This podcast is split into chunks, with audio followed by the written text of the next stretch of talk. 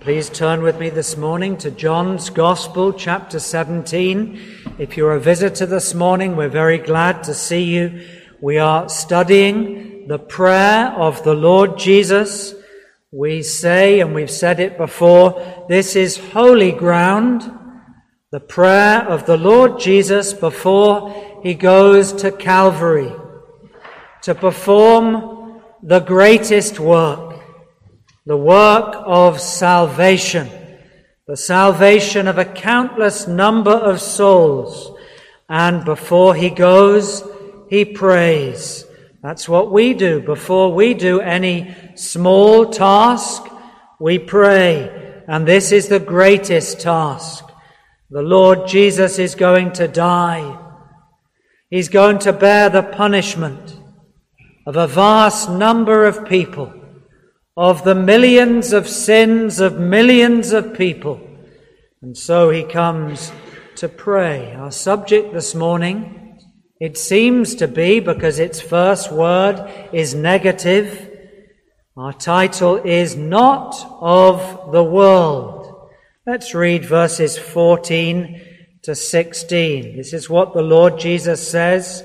I have given them thy word and the world hath hated them, his people, those that he's going to die for and that he will save. The world hath hated them because they are not of the world. Even as I am not of the world. I pray not that thou shouldst take them out of the world, but that thou shouldst keep them from the evil.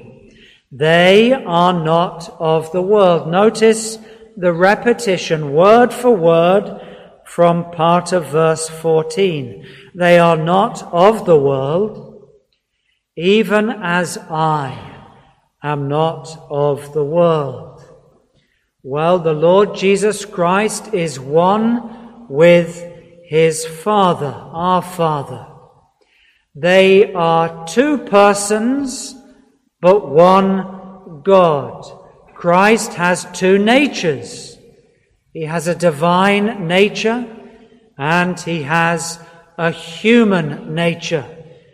As the early church fathers rightly said, without any confusion, Christ has two natures unchangeably, invisibly, inseparably both divine and human. This is a great mystery. We have to confess it. Christ always was, He is, He always will be divine and human. He was not created. Those translations that say Christ came he became are not quite right.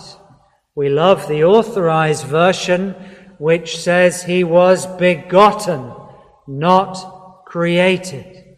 Christ wasn't created. He always was. He always will be.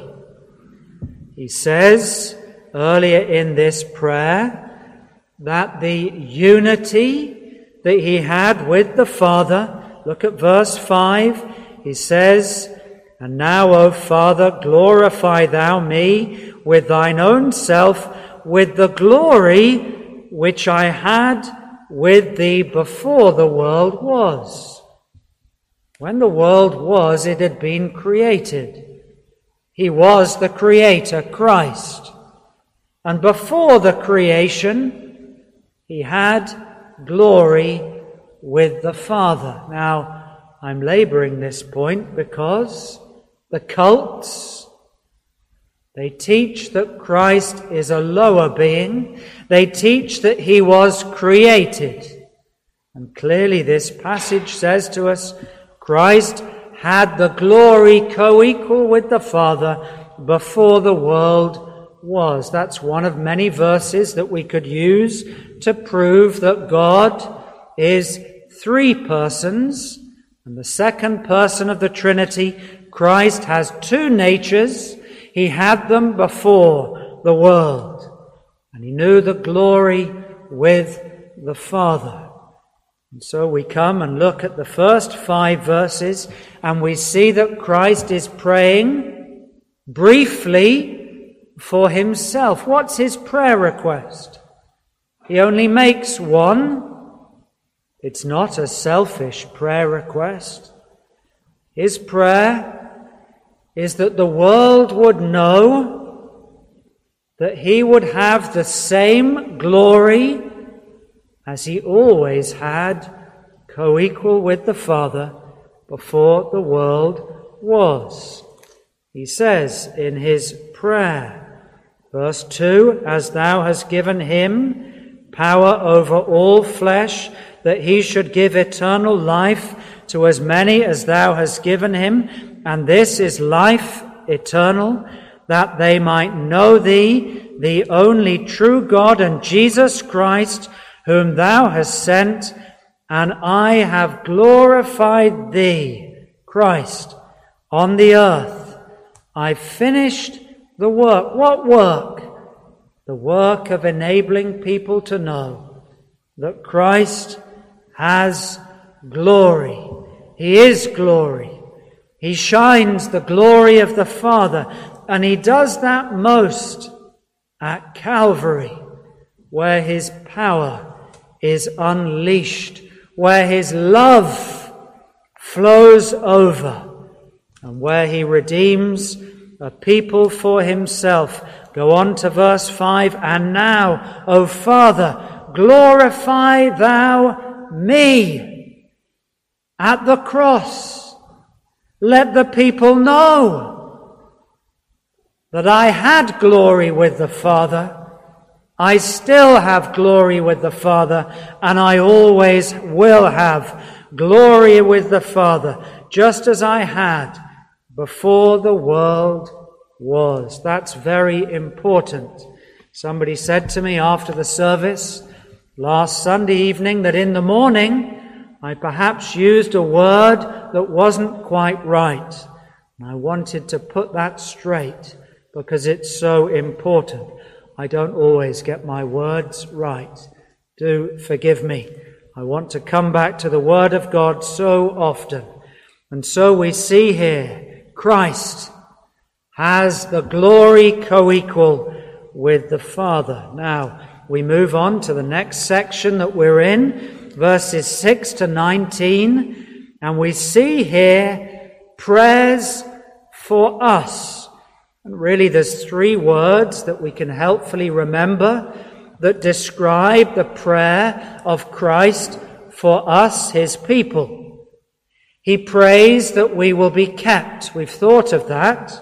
Preserved, protected, and safely kept. That's Christ's prayer for you and me. If we know Christ, that we would go through life preserved, protected in our faith, with our eyes looking unto Christ, safely going through life. That's the first request. The second one is, and we've touched on this, that we would be joyful. Oh, there's no such thing as an unhappy Christian. We are to be full of joy. Sometimes we disguise it badly we are having joy in our heart. We need to show that joy, not a, a bubbling up, gushing, temporary joy that's made up and it's an act and it's a performance. No, we are to have joy. And he says that here in verse 13. I'm just recapping that they might have my joy. Christ had joy and his request is that we would know His joy. What kind of joy? A joy that endured trial, sorrow, punishment, persecution, and that we would have that joy filled up in ourselves in the midst of trials, illness, difficulty, that we would have a joy as we thought of on Thursday evening, a joy that's full, a joy that nobody can take away, a joy that's not made up, a joy that's so very real. This is the assurance of every believer. It's a lie to say Christians don't know, can't know, won't know if Christ has died for them. He says that they might have my joy fulfilled in themselves. Oh, this is a wonderful thing.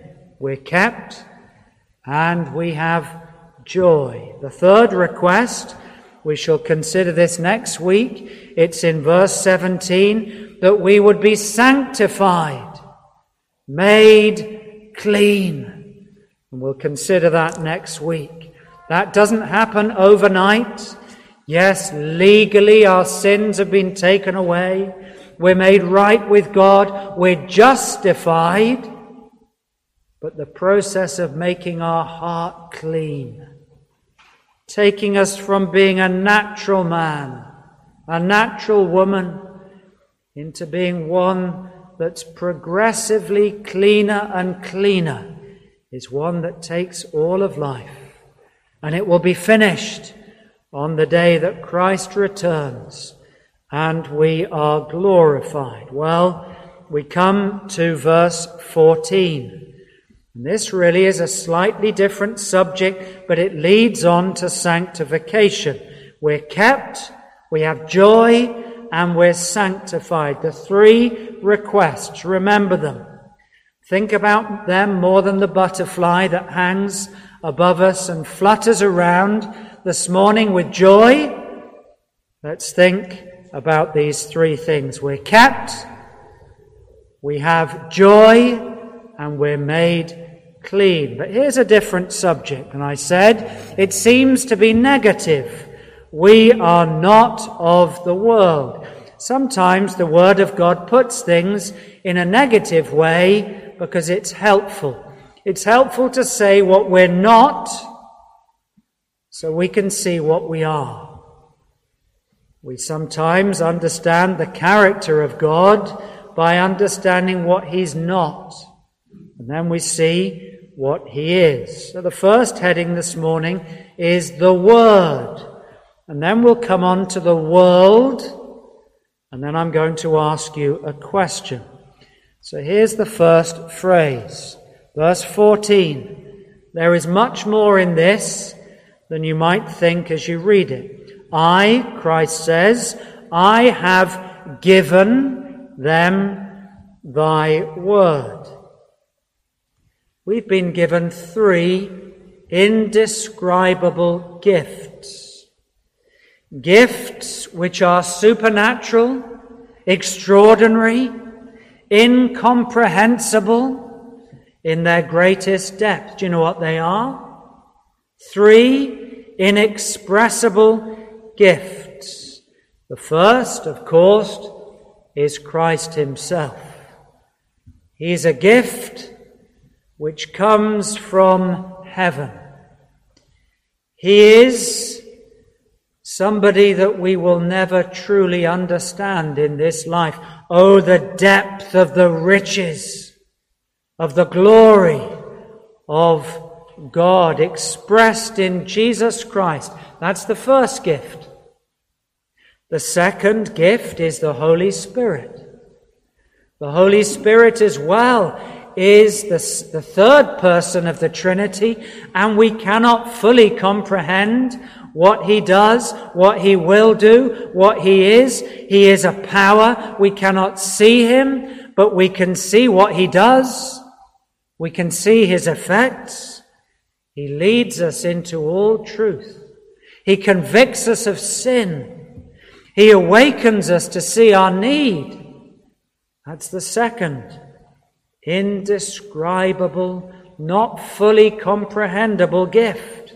Christ, the Holy Spirit, and the third gift is here in verse 14. And these three gifts they all work together in harmony. The third gift is the Word. I have given them thy word. We've thought partly about this already. It said earlier, I have given them thy words. It's put in the plural. The word is just the sum total of the words that we have been given. Look at Psalm 12 and verse 6. We see a lovely verse here that maybe amplifies and expresses what we mean. Psalm 12 and verse 6. The words of the Lord are pure words, as silver tried in a furnace, purified seven times. It doesn't literally mean seven, it's a figure of speech for so many times that the Word of God has been proven to be pure, pure. The words of God's Word, the Bible, the Word, are pure. Let me give you a few headings under this overall heading. The Word the Word. I have given them the Word. We come back to this again and again and again. What is this Word like? Well, I take it from this expression. It's thy Word. Christ didn't make it up. In a sense, he's just the messenger. He brings it. In fact, it's brought not just through him, but it's brought by men who were moved to breathe and to speak the Word of God. It's the Father's Word. He gave it over 1500 years. That itself is a miracle. Come back to that. It was entrusted not to women, but to 40 men and it's entirely consistent. It's been demonstrably proven to be accurate. Just think of the Quran. That was entrusted to one man, to the Prophet Muhammad, over 23 years. Why is it more remarkable that it was 1500 years. The men that wrote down the Word of God, they lived on three continents. They lived over 15 centuries. Many of them have never met each other. And yet, the Word of God is so consistent. I've said this before to some of you, I don't think publicly, that if you join together all the cross references in the Word of God, it forms a network so deep that you can hardly see the lines. You plot Genesis to Revelation, cross quoted. You quote and join up those cross references, the fulfillments of the prophecy, how it links so wonderfully, like a network that only God could breathe and could construct. Oh, it's the Father's Word. It's been proven by the lives of those who've trusted it.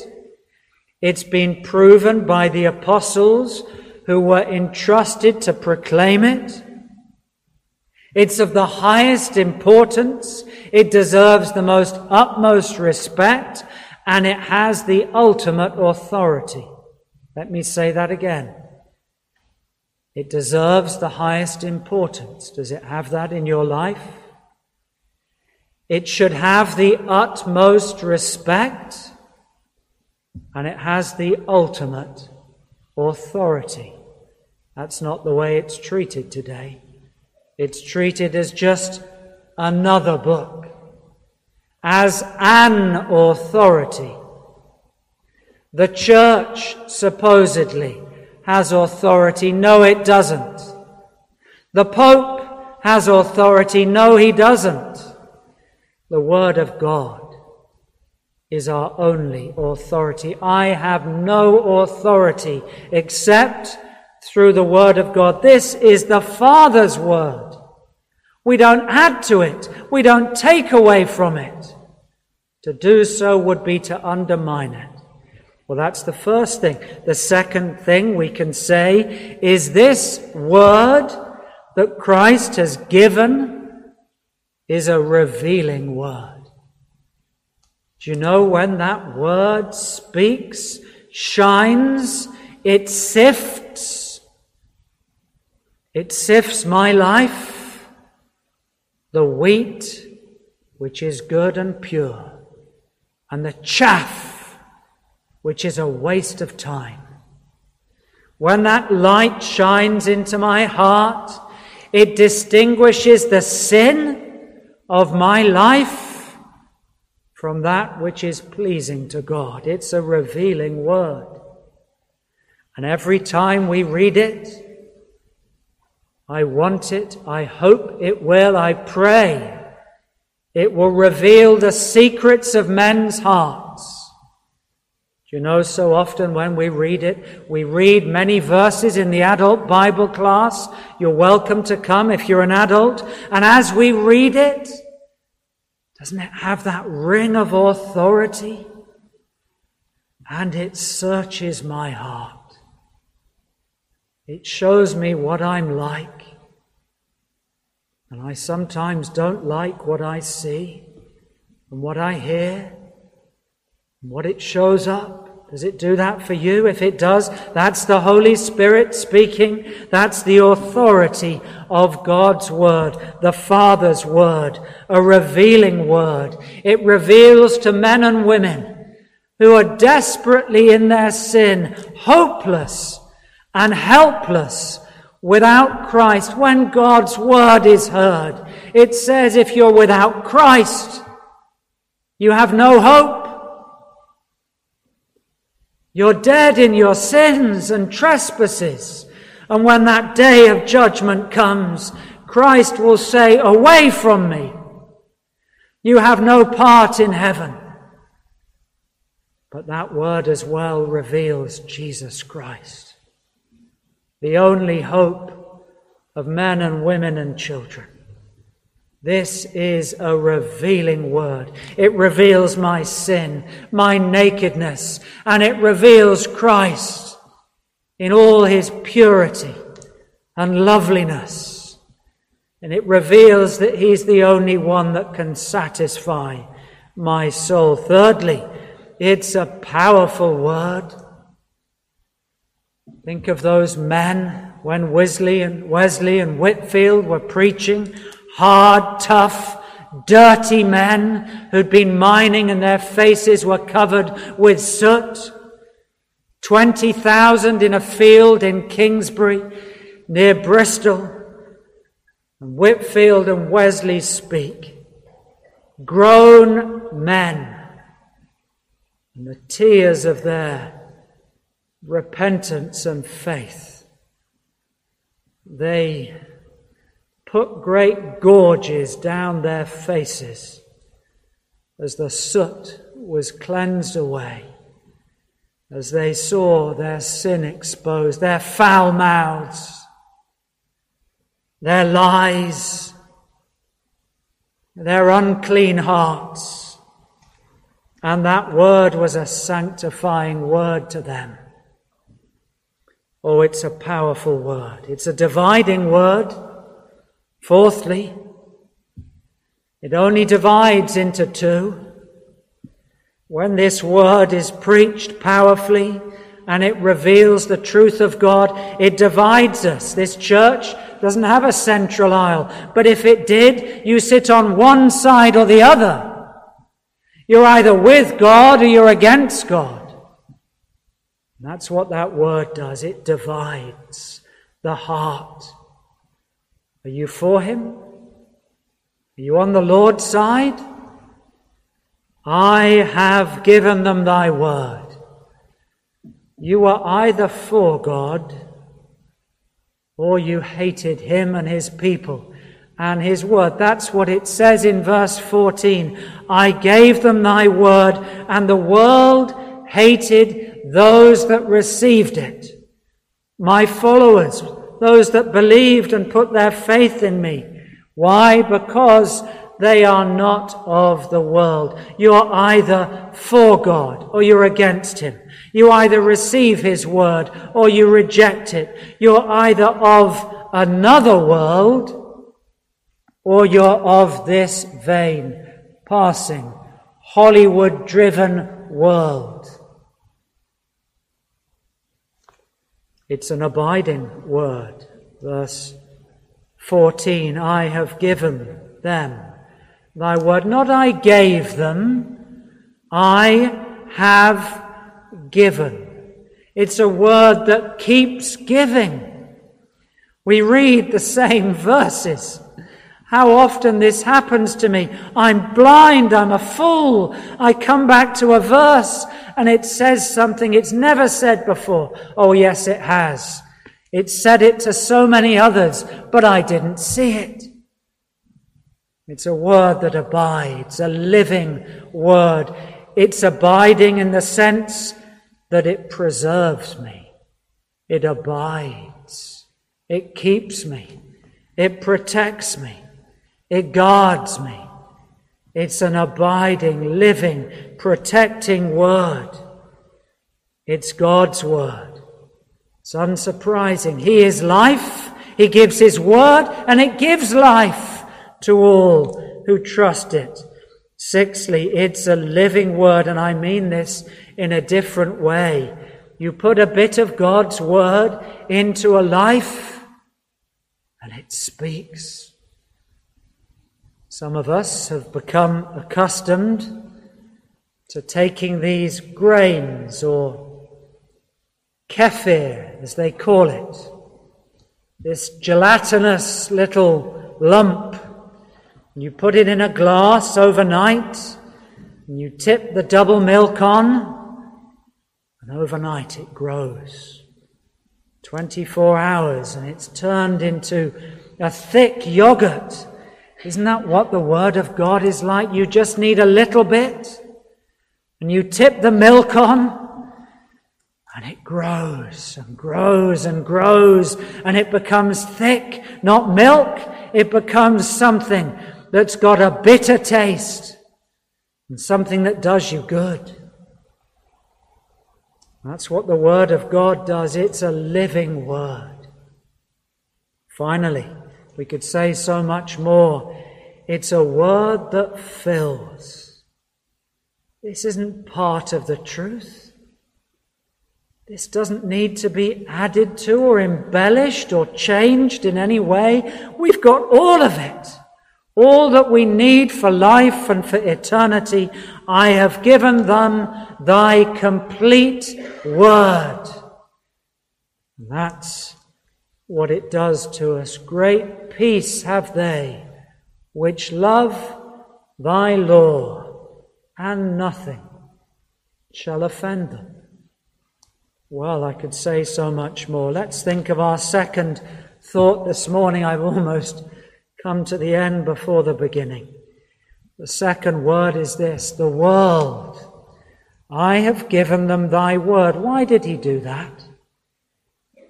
He gave the word to divide the world, to divide the world into God fearers and God haters.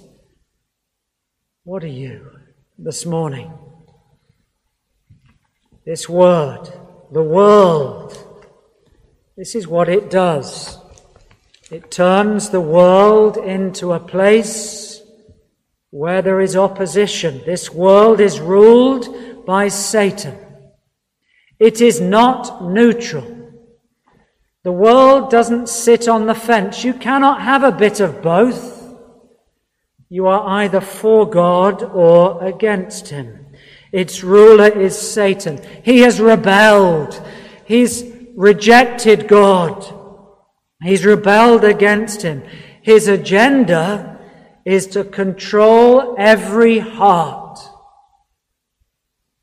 He wants to turn your life into darkness, to take every ounce of goodness, every shaft of light away from you. He wants to make you bitter. He wants to make you angry, jealous. He wants to store up baggage in your life so you're against God. I'm not joking this morning. This is a solemn word. Christ's own words. I've given them thy word, and the world hated them. Those who've left Satan's side, those who love light, who love Christ, they're now on a different side. They're not on Satan's side. They don't go by his agenda. They don't follow it. They don't want it. They no longer want moral darkness. They want light. They want every influence of good upon their heart. And every influence of evil, they run from it. The ruler is Satan. His agenda is control. His methods are to deny the existence of God He's going to undermine this word every way he can. He's going to say it's a lie, it's a lie. It's only part of the truth. That was his first lie. Hath God said. And he'll whisper it in your ear when you're tempted to sin. He'll say, no, God didn't say that. You can have a bit. Go on, look, eat, take, no consequences. He tries to create confusion and chaos in the world, and the Lord is allowing it for a time in certain places, in certain hearts, but He's already been crushed, defeated. One day, He will be like all the enemies of God, crushed under the footstool of Christ. This world, ruled by Satan, his agenda, his methods, his time scale, is now. That's the only time he thinks of. He doesn't think of the future. He doesn't think of eternity. He doesn't think of the day of judgment. His time is now. Have it. Now is what he says to you and me. Don't live with the consequences because there aren't any. Don't think about the future. Don't think about the damage, the destruction, the effect on your children when you lie to your wife, when you damage your family don't think about the years that you'll live with it. Think about now. It will taste good. It will feel good. It will be for now. His time is now. The condition of the world that He has created. It's chaotic, it's confused, it has been ever since the fall. There's no right, there's no wrong. Do as you feel, do as you please. Darkness, a world at war with itself, battling with Satan, battling with sin. That's what this world is like. All its pleasures are sensual. The pleasures for time not for eternity. Do you know, often we hear worldliness defined in completely the wrong way. We see it defined as lists. Don't do this, don't do that. Wear this, don't wear that. I'm not saying all these things are wrong, don't misunderstand me. But you know, that's not the way the Word of God defines worldliness, love of the world. Listen to this. Love not the world. Love. That starts in the heart. Neither the things that are in the world.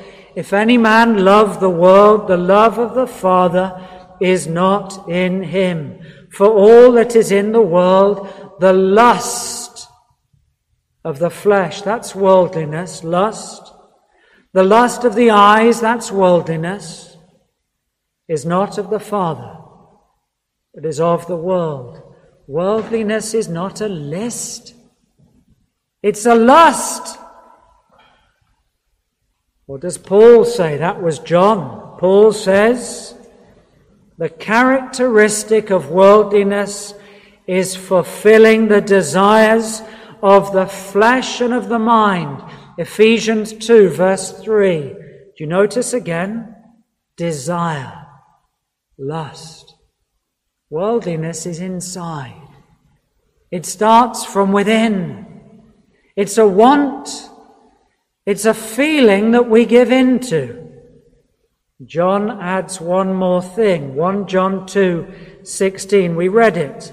The pride of life. Lists are temporary. Fashions change. Clothing changes.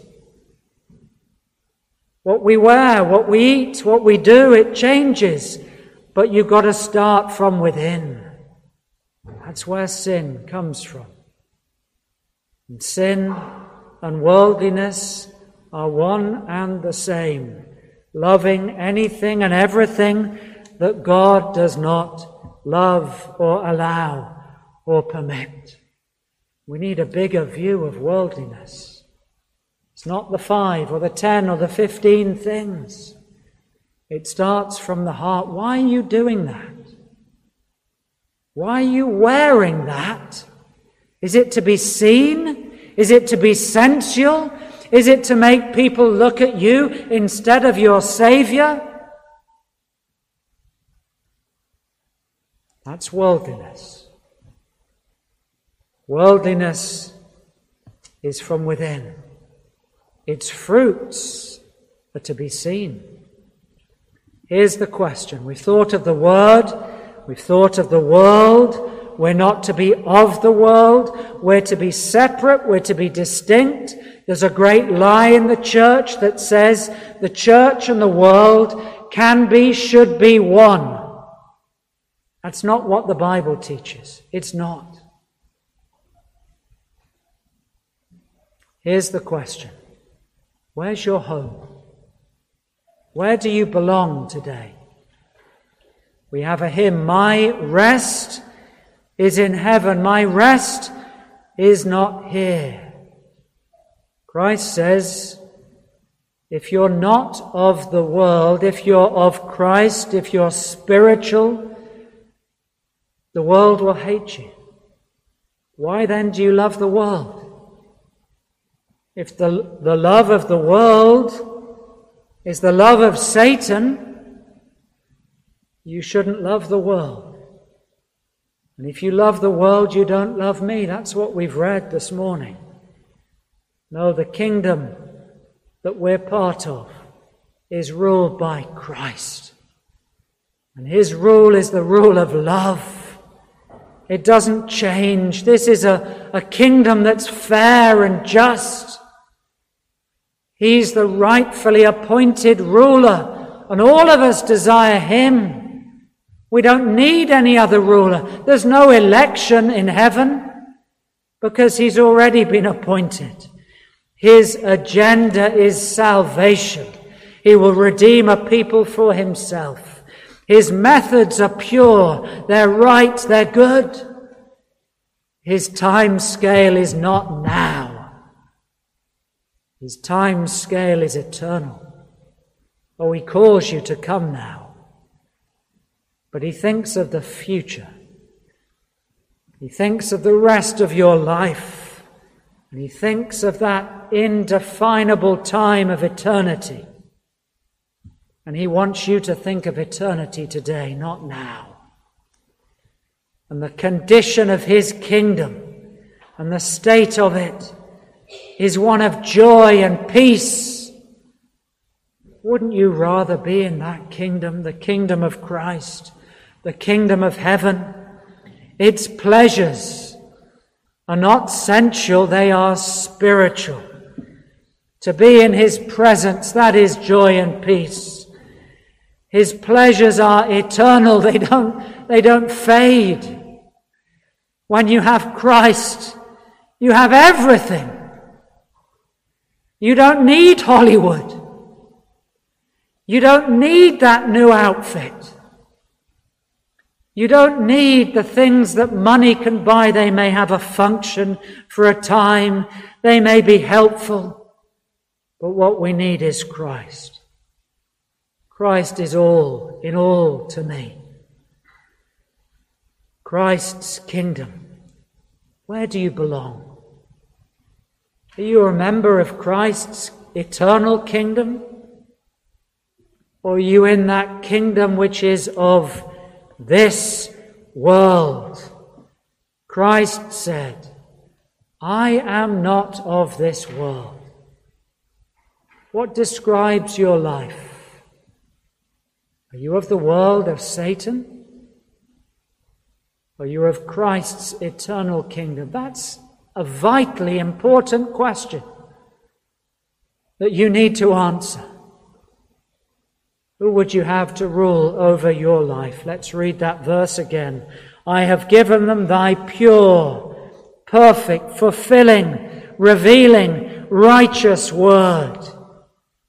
And the world hated them because they, my people, Christians, are not of the world, even as I am not of the world.